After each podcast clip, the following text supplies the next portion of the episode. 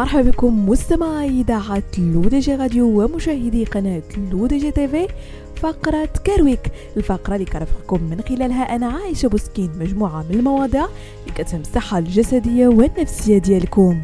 صحيح أن كل آلام الصداع سيئة لكن الصداع خلف العين على وجه الخصوص هو شكل فريد من أشكال التعذيب خصوصا عندما تتسبب كل نظرة ورمشة في إثارة موجات جديدة من الألم وقد تساعد معرفة مصدر هذا الصداع في تحديد أفضل سبل علاجه فما هي إذن الأسباب الكامنة وراءه؟ أولا الصداع المرتبط بالتوتر ويعد أكثر أنواع الصداع شيوعا ويتسبب في حدوث ألم من خفيف إلى متوسط وقد تصاب بصداع التوتر لعدة أسباب مختلفة من بينها الإجهاد أو تقلصات في عضلات الرقبة أو الوجه أو فروة الرأس. عادة ما يجعلك صداع التوتر تشعر كأن ثمة شريط ضيق ضاغط على رأسك ما يسبب لك ألما في الجبهة أو مؤخرة الرأس أو على جانبي الرأس.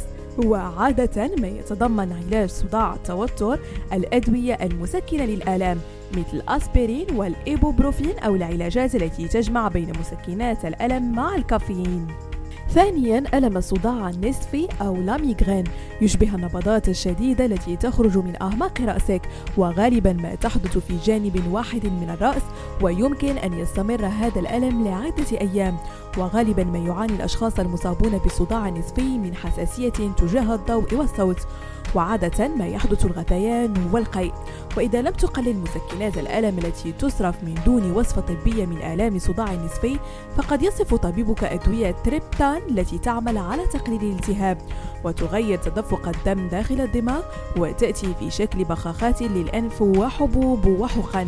ثالثا صداع إجهاد العين. ويحدث عندما ترهق عينيك بالتركيز المستمر في شيء ما لفترة طويلة مثل القيادة لمسافات طويلة أو إطالة التحديق في شاشة الحاسوب أو الهاتف لساعات طويلة. وقد يؤدي ذلك إلى ظهور أعراض مثل صداع خلف عينيك جفاف العينين الشعور بألم أو حرقة في عينيك زيادة الحساسية للضوء والشعور بعدم القدرة على إبقاء العينين مفتوحين.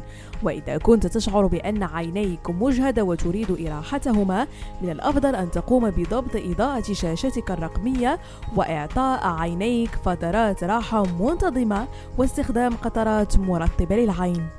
بهذا مستمعينا كنكون وصلنا لنهاية فقرة Care Week.